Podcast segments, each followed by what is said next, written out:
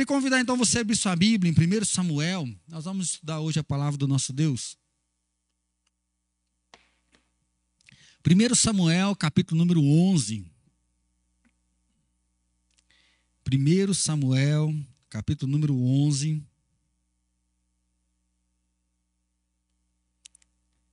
1 Samuel, capítulo 11, do versículo 1 até o versículo número 11. Diz assim a palavra do nosso Deus. Então subiu Naás, a Monita, e sitiou a Jabes de Leade, e disseram todos os homens de Jabes a Naás: Faze aliança conosco e te serviremos. Porém, Naás, a Monita, lhes respondeu: Farei aliança convosco sob a condição de serem vazados os olhos direitos, trazendo assim eu vergonha sobre todo Israel. Então os anciãos de Jabes lhe disseram: Concede-nos sete dias para que enviemos mensageiros por todos os limites de Israel, e não havendo ninguém que nos livre, então nos renderemos a ti. Chegando os mensageiros a Gibeá de Saul, relataram este caso ao povo. Então todo o povo chorou em alta voz. Eis que Saul voltava do campo atrás dos bois e perguntou: Que tem o povo que chora? Então lhe referiram as palavras dos homens de Jabes. E o Espírito de Deus se apossou de Saul. Quando ouviu estas palavras e acendeu-se sobremodo a sua ira, tomou uma junta de bois, cortou em pedaços e o enviou a todos os territórios de Israel por intermédio de mensageiros que dissessem: Assim se fará os bois de todo aquele que não seguir a Saul e a Samuel. Então caiu o temor do Senhor sobre o povo e saíram como um só homem. Então caiu o temor do Senhor sobre o povo, e saíram como um só homem. Contou-os em Bezeque, dos filhos de Israel, havia trezentos mil, dos homens de Judá, trinta mil. Então disseram aos mensageiros que vinham vindo: Assim direis aos homens de Jabes de Leade: Amanhã, quando aquentar o sol, sereis socorridos. Vindo, pois, os mensageiros e anunciando aos homens de Jabes, estes se alegraram e disseram aos Amonitas: Amanhã nos entregaremos a vós outros, então nos fareis segundo que for melhor parecer. Sucedeu que ao outro dia, Saúl dividiu o povo em três companhias, que pela vigília da manhã vieram para o meio do arraial e feriram a Amon, até que se fez sentir o calor do dia. Os sobreviventes se espalharam e não ficaram dois deles juntos. 21 dias de rendição. Domingo passado nós começamos essa temática, né, pensando aí no nosso jejum, que se render é entrega. Se render é abrir mão realmente daquilo que nós somos, daquilo que nós entendemos, e estar debaixo de um poder, não é assim? A rendição é quando você confessa que existe um poder maior, então você se rende, você abre mão da luta, você abre mão de querer guerrear e você se entrega totalmente ao outro. Hoje nós vamos pensar juntos a quem você se rende. O tema que já saiu aí, você já deve ter visto no seu Face. Falar de rendição e aí pensar hoje a quem nós vamos nos render. A quem você vai se entregar. A Bíblia ela é muito clara e aí ela vai trazer muito forte. Por quê? Porque ela fala que existem apenas dois caminhos. Ou você vai por um caminho largo, grande, que conduz à perdição, ou você vai passar por um caminho estreito que conduz à vida eterna. Jesus fala que existem duas portas. Existe uma porta realmente que vai te conduzir ao inferno, a saciar os seus prazeres, os seus desejos, e existe ele que é a porta verdadeira que conduz à salvação. A Bíblia fala sempre do Antigo ao Novo Testamento sobre bênção e maldição. Deus fala: aquele que está comigo, ele vai ser abençoado, a minha bênção será sobre ele, bendito ele vai ser, bendito é o homem que teme o Senhor, bem-aventurado o homem que teme o Senhor. Mas a Bíblia fala que existe a maldição Aquele que está longe da presença de Deus, ele é maldito, ele não é abençoado. A Bíblia fala então sobre céu e inferno. Onde você vai passar a eternidade? É no céu ou é no inferno? Essa semana, não sei se você se lembra, quando nós estávamos fazendo a live da intercessão aqui, da oração, eu li uma frase eu achei muito legal. Frase não, né? Um diálogo, onde duas pessoas se encontraram e uma, uma falou para outra assim: E aí, você vai para o céu? E falou: eu, eu não vou para o céu, não, eu já estou no céu. Eu falei, mas você já está no céu? Como assim você está no céu? Ele falou: Jesus é o caminho, a verdade e a vida. E aquele que já está no caminho, ele já está no céu, porque a eternidade já habita o coração dele. Eu achei sensacional isso e pensar justamente céu e inferno, que vai ser uma habitação após aí a morte, a ressurreição, mas aqui na terra nós podemos já declarar qual é o caminho. Nós andamos por Jesus, andamos com Jesus ou nós não andamos com Jesus? Ou seja, Deus ou o diabo. Só há dois senhores, ou você agrada um e desagrada o outro, ou vice-versa. E aí, Paulo ele é muito forte em Efésios, porque ele fala que existe uma guerra, lá no capítulo 6. Ele fala: existe sim uma guerra, mas a nossa guerra, a nossa luta não é contra carne e sangue. A nossa luta é contra os principados, contra os dominadores né, deste mundo tenebroso, contra Satanás, contra as forças do mal. E aí nós vivemos nesse tempo que, de certa forma, é conturbado. Nós vivemos em um tempo onde a gente não tem todas as respostas e as coisas vão mudando de uma hora para outra. Né, até a gente estava conversando hoje no conselho. Né, há umas três semanas atrás, eu falei, irmãos, domingo vai ter culto, né? Então, culto presencial, vai retomar. Na quinta-feira sai outro decreto que não pode ter culto. E aí nós estamos vendo que já retomou, a gente está vendo se vai mudar ou não. Aí sai um novo decreto, pode ter culto. Mas aí dá uma certa indignação na gente, porque as igrejas, elas podem ficar abertas com todo o protocolo aí de segurança até as 20 horas. Então, todas as igrejas, elas são obrigadas a fechar às 20 horas e não pode ter nada presencial após as 20 horas. Mas aí o restaurante, o boteco, o bar, que as pessoas estão sem máscara, sentadas na mesa, conversando, elas podem ficar, se não me falha a memória, até as 23 horas, 22 a 23 horas, depois só delivery. Isso, confesso eu, que bate uma indignação. Né? Ou seja, é uma perseguição, né? é, é, é sem noção o negócio. Né? A gente sabe que os nossos políticos têm muita coisa para decidir, a cabeça do prefeito deve estar a mil por hora, porque é muita gente pressionando. Mas a gente começa a se perguntar se há uma perseguição religiosa, se há uma coisa espiritual para querer barrar o projeto de Deus, ou se realmente a igreja não pode abrir depois das oito, que vai contaminar todo mundo, não é assim? Até mesmo a questão de escola, não é? A gente vê que as crianças não podem estudar, mas podem ir para o clube, podem ir para a academia. E aí, então, sim, e o nosso coração fica apertado. Aí nós sabemos que há discussão para todos os lados, há discussão para todas as coisas. Mas hoje, então, eu queria falar com você: a quem você vai se render? O texto que nós acabamos de ler, ele é um texto que está no meio de uma transição. Por que transição? Nós vemos aqui no livro de Juízes. No livro de Juízes, a nação de Israel já tinha conquistado a terra prometida, cada um tomou posse da sua terra. Josué já tinha morrido, não havia nenhum rei sobre Israel, nenhuma liderança forte sobre todo o povo, e cada tribo, então, ela vivia, cada tribo se governava. Lembra? Doze tribos, como se fosse doze estados dessa nação, se governando. Mas o povo começou a pecar, o povo praticava o mal e Deus levantava um juiz. E esse juiz ia lá e salvava a nação de Israel. E é nesse período que o povo começa a pedir um rei para si. E aí, se você acompanhar a leitura um pouco antes, Deus escolhe Saul, e Saul é ungido como rei, mas ele ainda não assume o trono. Então as tribos estão meio que independentes. As tribos, embora pertençam ao povo de Israel, cada tribo agora está vivendo a sua vida, cada tribo agora está enfrentando as suas guerras, enfrentando as suas batalhas, tendo que se defender.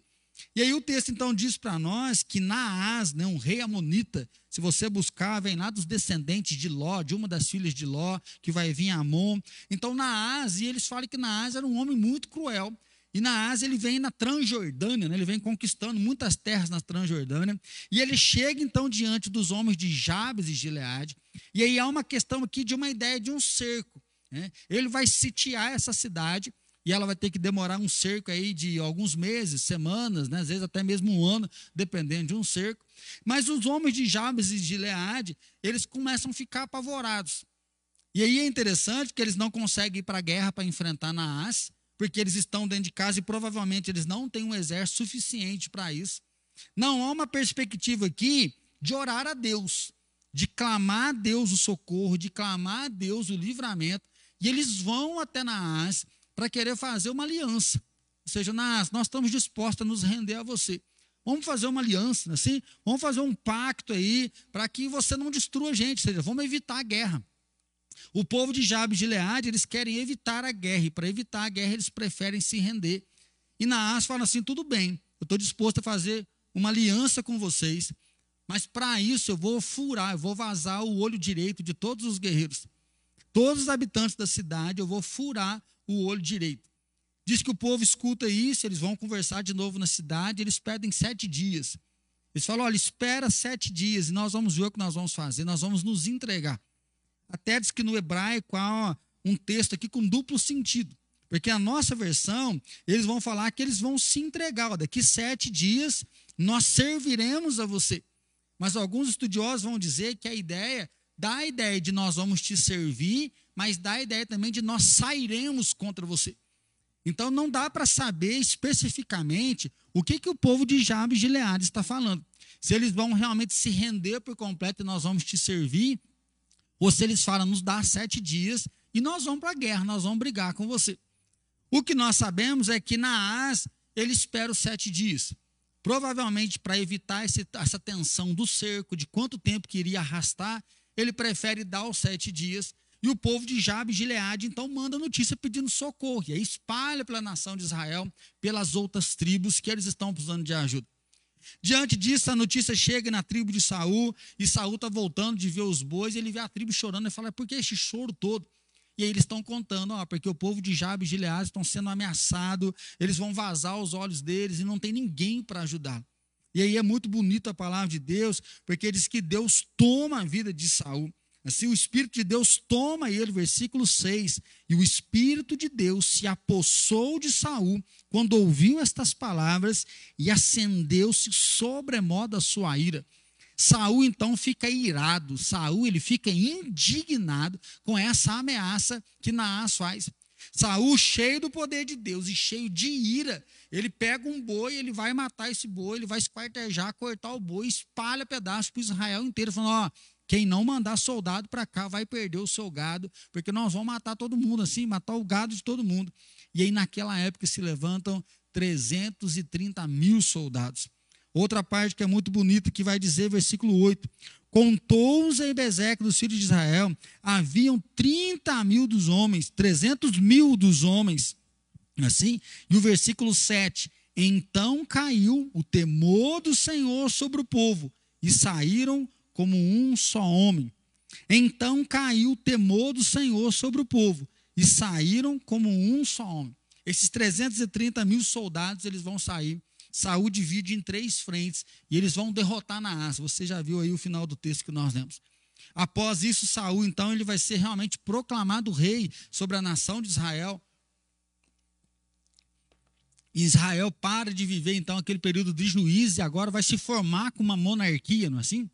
E Saul vai reinar durante 40 anos. Diante disso, eu queria perguntar para você hoje: a quem você se rende? Quando você está enfrentando um problema, quando você está enfrentando uma dificuldade, a quem você se rende? Eu tenho falado com muitas pessoas, principalmente no consultório, que agora a pandemia chegou para nós. Até aqui, essa questão de fecha tudo, abre tudo, nossa, vai fechar a empresa, vai fechar isso, vai fechar aquilo, ah, o culto está difícil, com máscara, sem máscara, está distante, não pode abraçar.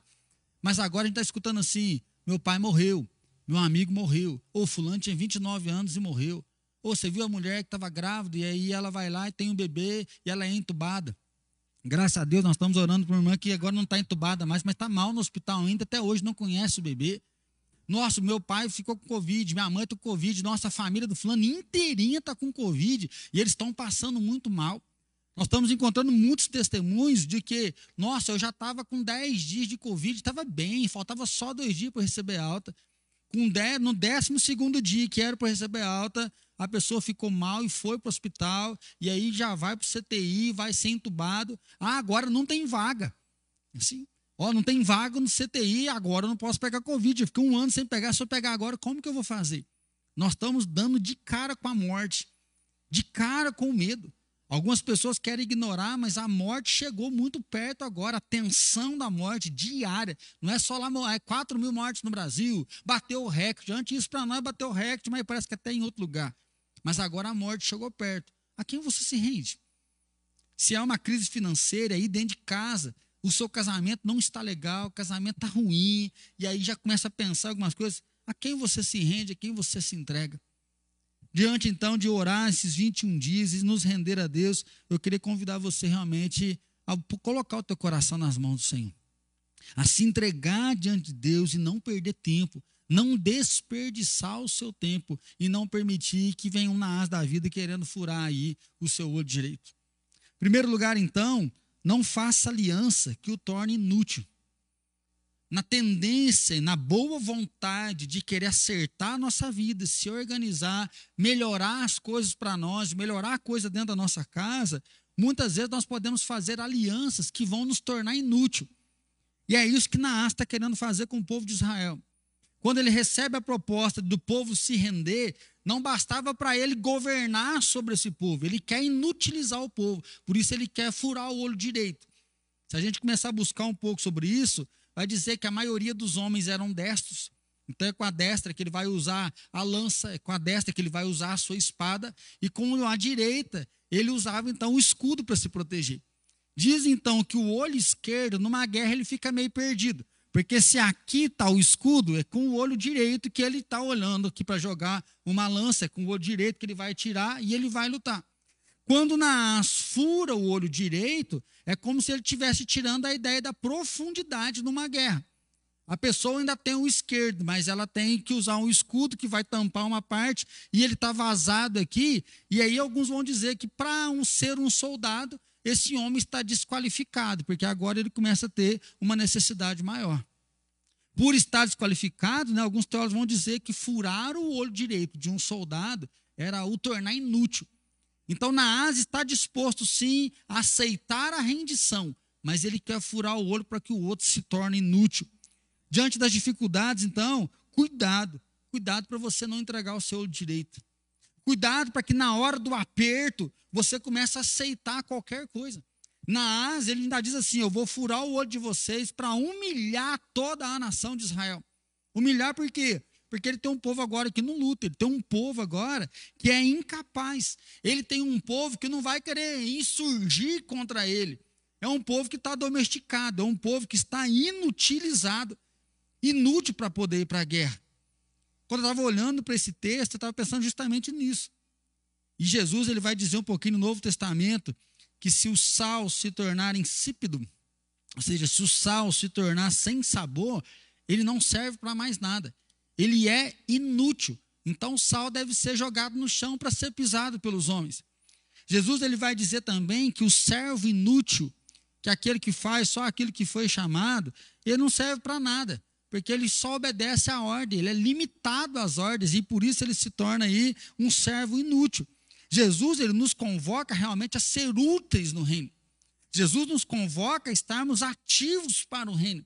Jesus nos convoca para ir além, para avançar, para anunciar a palavra, dizendo: Olha, eu estarei com vocês todos os dias. Eu vou caminhar com vocês todos os dias. Eu não vou abandonar você todos os dias. Mas às vezes nós nos damos, nós damos permissão para que as pessoas nos cercam, seguem. Nós damos permissão para que o pecado venha para nós. Para que o pecado nos tire realmente o poder da presença de Deus, nos tire o poder né, da santidade que nos coloca que diante realmente do Pai liga os milagres. E aí você deixa de orar, você deixa de ler a palavra de Deus, você permite a pornografia, você permite as conversinhas erradas, você permite a palavra dúbia, você permite a infidelidade, você permite o adultério, você permite uma vida promíscua, achando que está tudo normal, tudo natural. Mas você está se tornando inútil cada vez mais. Segundo lugar, mesmo que estiver só e não tiver ninguém por você, peça ajuda. É interessante esse texto olhar que diante da ameaça, não há logo de cara um pedido por Deus. Não tem nada. E aí, se a gente começa a vasculhar, não dá para falar o que a gente encontra na época, que era meio que um período de individualidade. Cada tribo conquistou o seu pedaço de terra, cada tribo vivia fazendo aquilo que era certo seus próprios olhos. Porque é isso que está escrito lá em Juízes. Então não há uma convocação, não há um culto, não há um sacrifício, não há uma intercessão, mas o que há é eles gritando a todas as tribos: se tiver alguém aí, nos socorro. Se tiver alguém aí, olhe para nós. Se tiver alguém aí, venha ao nosso encontro. Ou seja, nós não queremos nos tornar inúteis. Nós não queremos ter os olhos vazados. Se não tiver ninguém, nós vamos ter que nos entregar. Mas nós não queremos nos entregar. E aí a gente vê justamente esse tempo de transição. E aí, eu pensando nos nossos dias de hoje, mesmo que estiver só e não tiver ninguém por você, peça ajuda.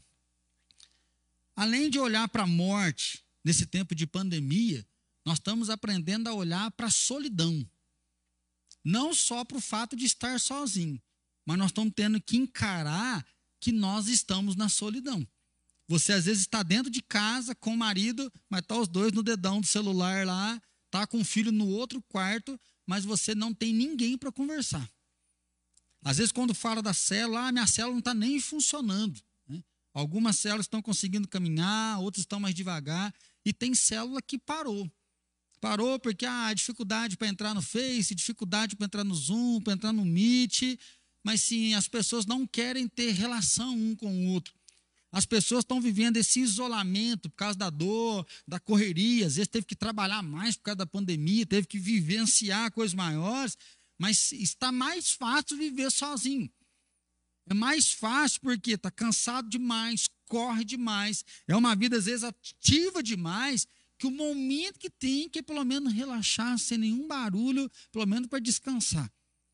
Enquanto se relaxa, se descansa, enquanto zera a série, né? enquanto zera um jogo de videogame, enquanto está nas mídias, está legal. Mas na hora que se desliga o celular, se desliga o computador, na hora que a série acaba falando assim, o que, que eu vou assistir agora? Você se depara com a dor de ser sozinho, você se depara com a dor de não ter ninguém. E aí sim, quando vem os problemas, quando vem as dores, a gente começa a olhar para o lado e fala: para quem que eu vou pedir socorro? Infelizmente, muitos eles olham cada vez mais para si. E aí é uma permissão para quê? Uma permissão para o sexo, é uma permissão para as drogas, é uma permissão para a bebida. E aí, se a gente for olhar cientificamente, a solidão, ela começa a gerar justamente isso ela vai gerar uma depressão, porque ao invés da pessoa se abrir para a relação, se abrir para buscar pessoas, se abrir para conhecer pessoas, ela começa a beber, ou ela começa a usar do corpo para ter prazer, para se satisfazer, que gera mais ainda um sentimento de isolamento, porque ela está só sendo usada, e quando ela se percebe, ela está numa completa depressão. Está abandonada, ela mesma se abandonou. O que nós vemos com o povo de Jabes de Leade é que, mesmo num período de uma certa independência, mesmo cada tribo tomando conta, não tendo oficialmente alguém, eles lançam para todos os lugares. Eles dão um grito pedindo socorro, eles dão um grito pedindo ajuda. Eles sabem que eles não dão conta, eles sabem que eles não vão conseguir, mas eles vão gritar e eles vão clamar o socorro, eles vão clamar o cuidado de Deus. Hoje, para mim e você, é o momento então de poder ver que nós temos que romper o nosso silêncio. Nós precisamos romper o nosso orgulho de pedir por ajuda. Romper a soberba e o orgulho de ter que admitir muitas vezes que nós não damos conta. Que o casamento não está bem, que a relação com o filho não está legal. De admitir muitas vezes que você caiu nas drogas, que você caiu numa pornografia, que você caiu numa infidelidade, que você está endividado de ter coragem de admitir qual foi o erro, qual foi o fracasso, de ver se foi um problema emocional e de clamar por socorro. Salmo 16, versículo 8 diz assim: O Senhor tenho sempre a minha presença, estando Ele à minha direita, não serei abalado. Esse versículo, acho que ele mostra bem a ideia do olho vazado. O Senhor tenho sempre a minha presença, estando Ele à minha direita, jamais serei abalado. Lembra direito? O olhar. Mas às vezes, no seu caso, você está com o olho vazado. E além de estar com o olho vazado, você está sozinho. Então, meu irmão, a quem você vai se render? Você não precisa deixar os seus olhos ser vazados. Você não precisa ficar sozinho na sua casa. Você não precisa ficar sozinho com a sua dor. Ah, mas eu falo, as pessoas não me escutam. Eu falo, ninguém vem a me ajuda. Fale para mais. Eclesiastes vai dizer assim: reparte com sete e ainda com oito, porque você não sabe o dia que você vai precisar. Salomão, inspirado por Deus, ele diz: olha, reparta com quantas pessoas forem necessárias. Sete já é um número completo, né? O número da perfeição. Ele fala: reparte com sete e ainda com oito, que você não sabe o que, que o rio da vida vai fazer com você.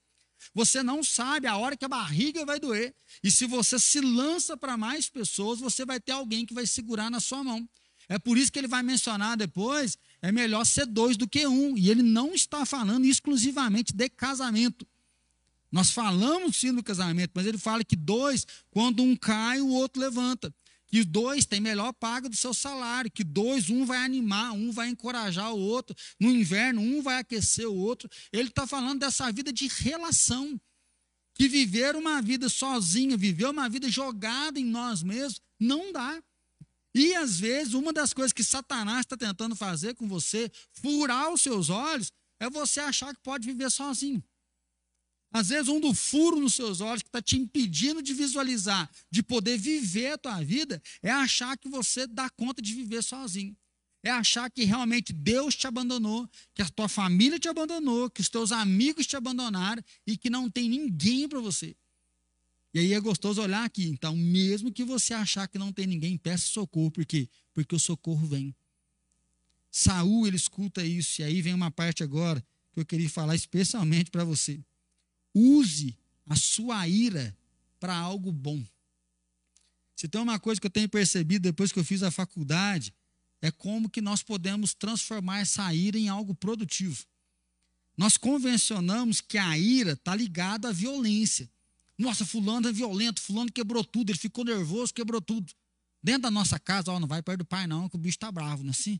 Ah, mãe, hoje, né? Tem mãe que é pior que pai, não é assim? Ah, mãe, hoje dá o bicho, cuidado com o que, que você vai falar lá, que o trem está pegando. Então, assim, a Bíblia diz irai-vos e não pequeis. Eu brinco sempre aí, né, falando com algumas pessoas, que a gente lê a Bíblia como se fosse não irai-vos. Porque se você irá, você está em pecado. E aí o que a palavra de Deus nos diz aqui em Samuel é que o Espírito de Deus tomou Saul, versículo 6.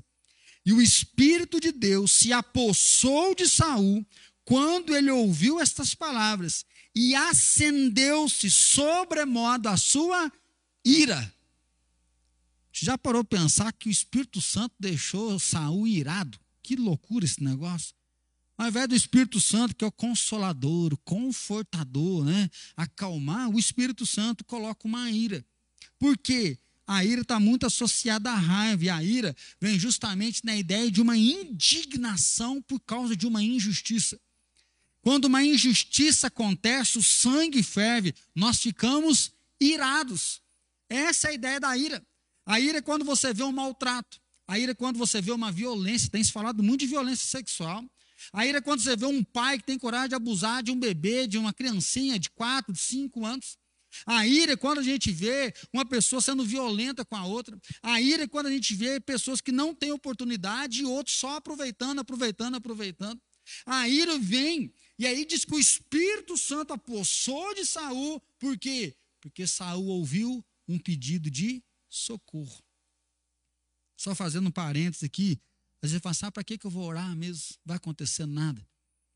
Esse povo pediu socorro e o pedido chegou ao ouvido de Saul. E olha que legal. A cidade de Saul, eles estão chorando.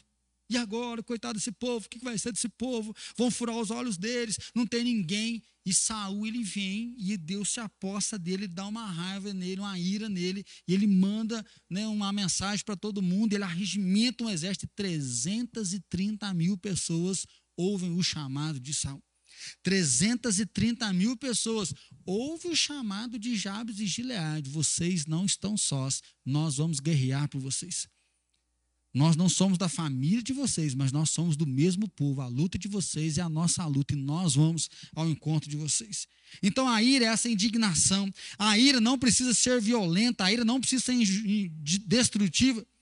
Se você está bravo dentro de casa, não precisa xingar todo mundo. Se você está bravo, não precisa ficar batendo porta, quebrando celular. Se você está bravo, não precisa vou tomar um para acalmar. Se você está bravo, não precisa se rebelar. Porque se você está irado, você pode colocar ela de uma forma sem violência e muito melhor. Você pode usar a indignação para tocar a pessoa e mudar a história dela. Deus toca o coração de Saul e através dessa ira, ele muda a história de um povo. Ele muda a história de uma nação. Então você não precisa ficar validando ser uma pessoa que grita na sua casa. Não precisa ficar validando que você é uma pessoa que não conversa, não briga, mas você se afasta que eu estou nervoso. Sai daqui que eu estou nervoso e você se cala lá e não fala com ninguém. Você não precisa ser grosso, você não precisa se validar de outros pecados, furar o seu olho direito porque você está nervoso.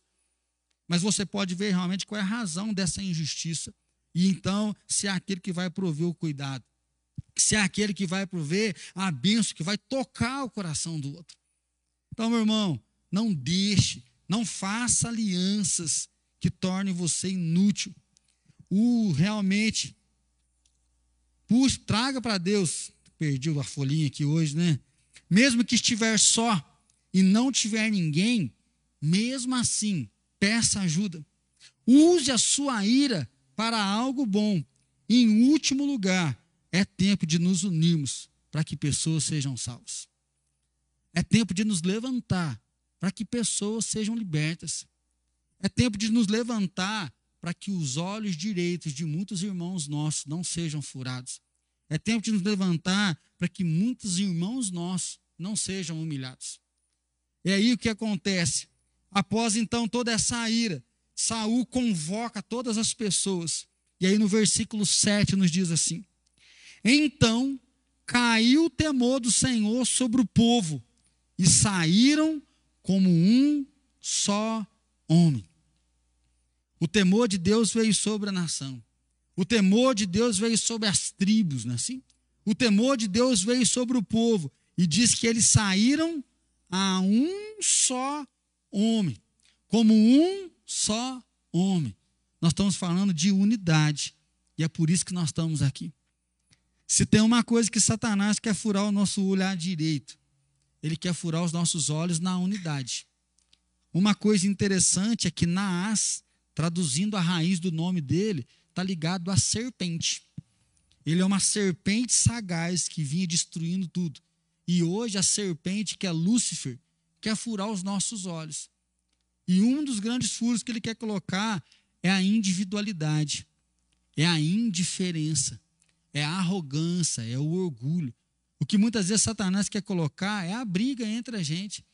O que Satanás quer colocar é a baixa estima. Ah, ninguém gosta de mim. Ah, ninguém me ama. Ah, eu estou sozinho. Ninguém se lembra de mim.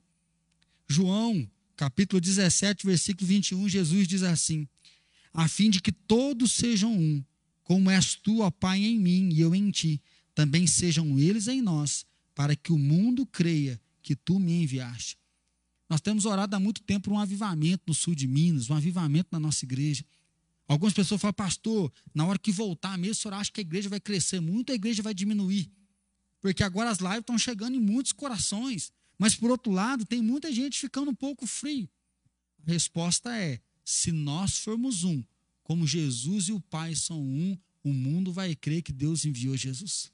E quando o mundo crê que Jesus foi enviado, o mundo se rende ao Todo-Poderoso. Então, meu irmão, nós precisamos de você. Se você está precisando de ajuda, nós também estamos precisando de ajuda. O nosso corpo precisa de ajuda. Nós estamos em guerra. Satanás ele quer destruir, Satanás ele quer corromper, Satanás ele quer acabar com a fé. Jesus disse: será que nos últimos dias vai haver fé na terra? O amor de muitos vão se esfriar. E às vezes você está me ouvindo falando: ah, pastor, mas a igreja não ama igual deveria amar. Por isso eu queria convidar você então a ser um só.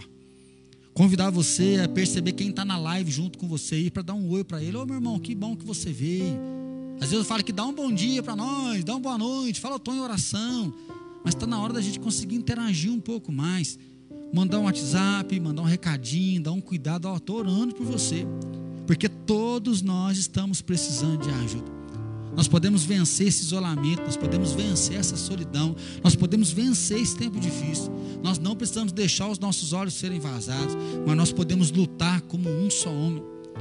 Às vezes você participa de uma célula, mas você não está fazendo nada para ajudar a sua célula. Às vezes o seu líder está moído. Sabia disso? Às vezes você fica esperando tanto o líder, manda mensagem, e o líder te chama, ô gente, entra aí, ó, dá um versículo. Às vezes o teu líder está lutando sozinho, precisando de pessoas que o amparem, precisando de pessoas que vai ligar, olha, eu quero te agradecer por você estar tá orando por nós, eu estou orando por você.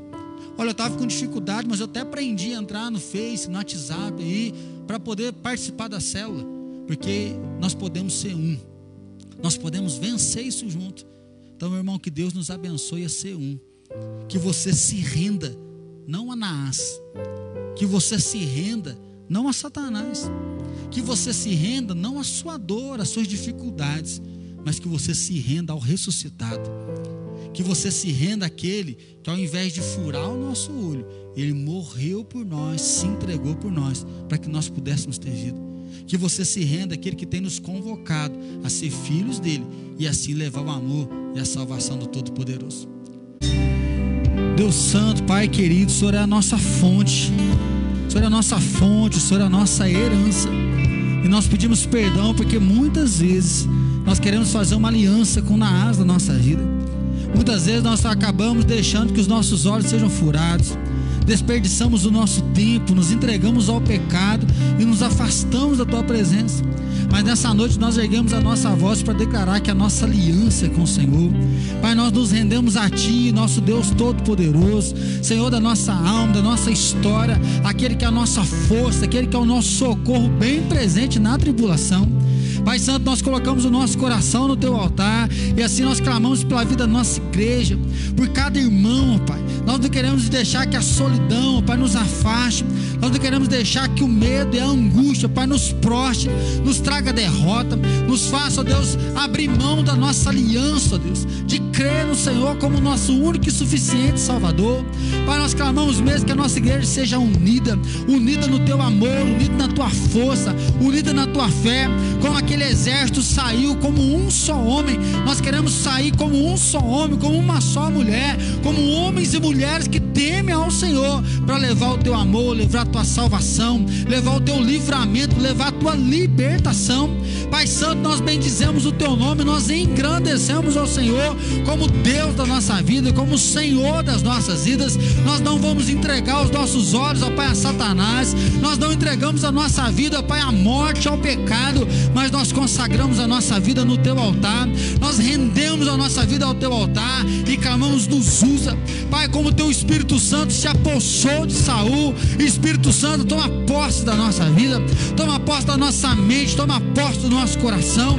Ó Pai, aquela ira que levou Saul a regimentar um exército, a sair para a batalha, que a ira toma posse de nós, ó Pai. A ira que vai levar vida, que vai levar amor, que vai levar transformação. Pai, nós não queremos ser um povo violento, nós não queremos ser um povo que traz desgraça para o nosso lar, destruição para nossa família, mas nós queremos nessa ira, cheios do teu poder, levar o amor, levar a salvação, que logo esse tempo de pandemia passe, que a glória do Senhor seja derramada e que o avivamento do Senhor venha. Senhor, desperta nosso coração.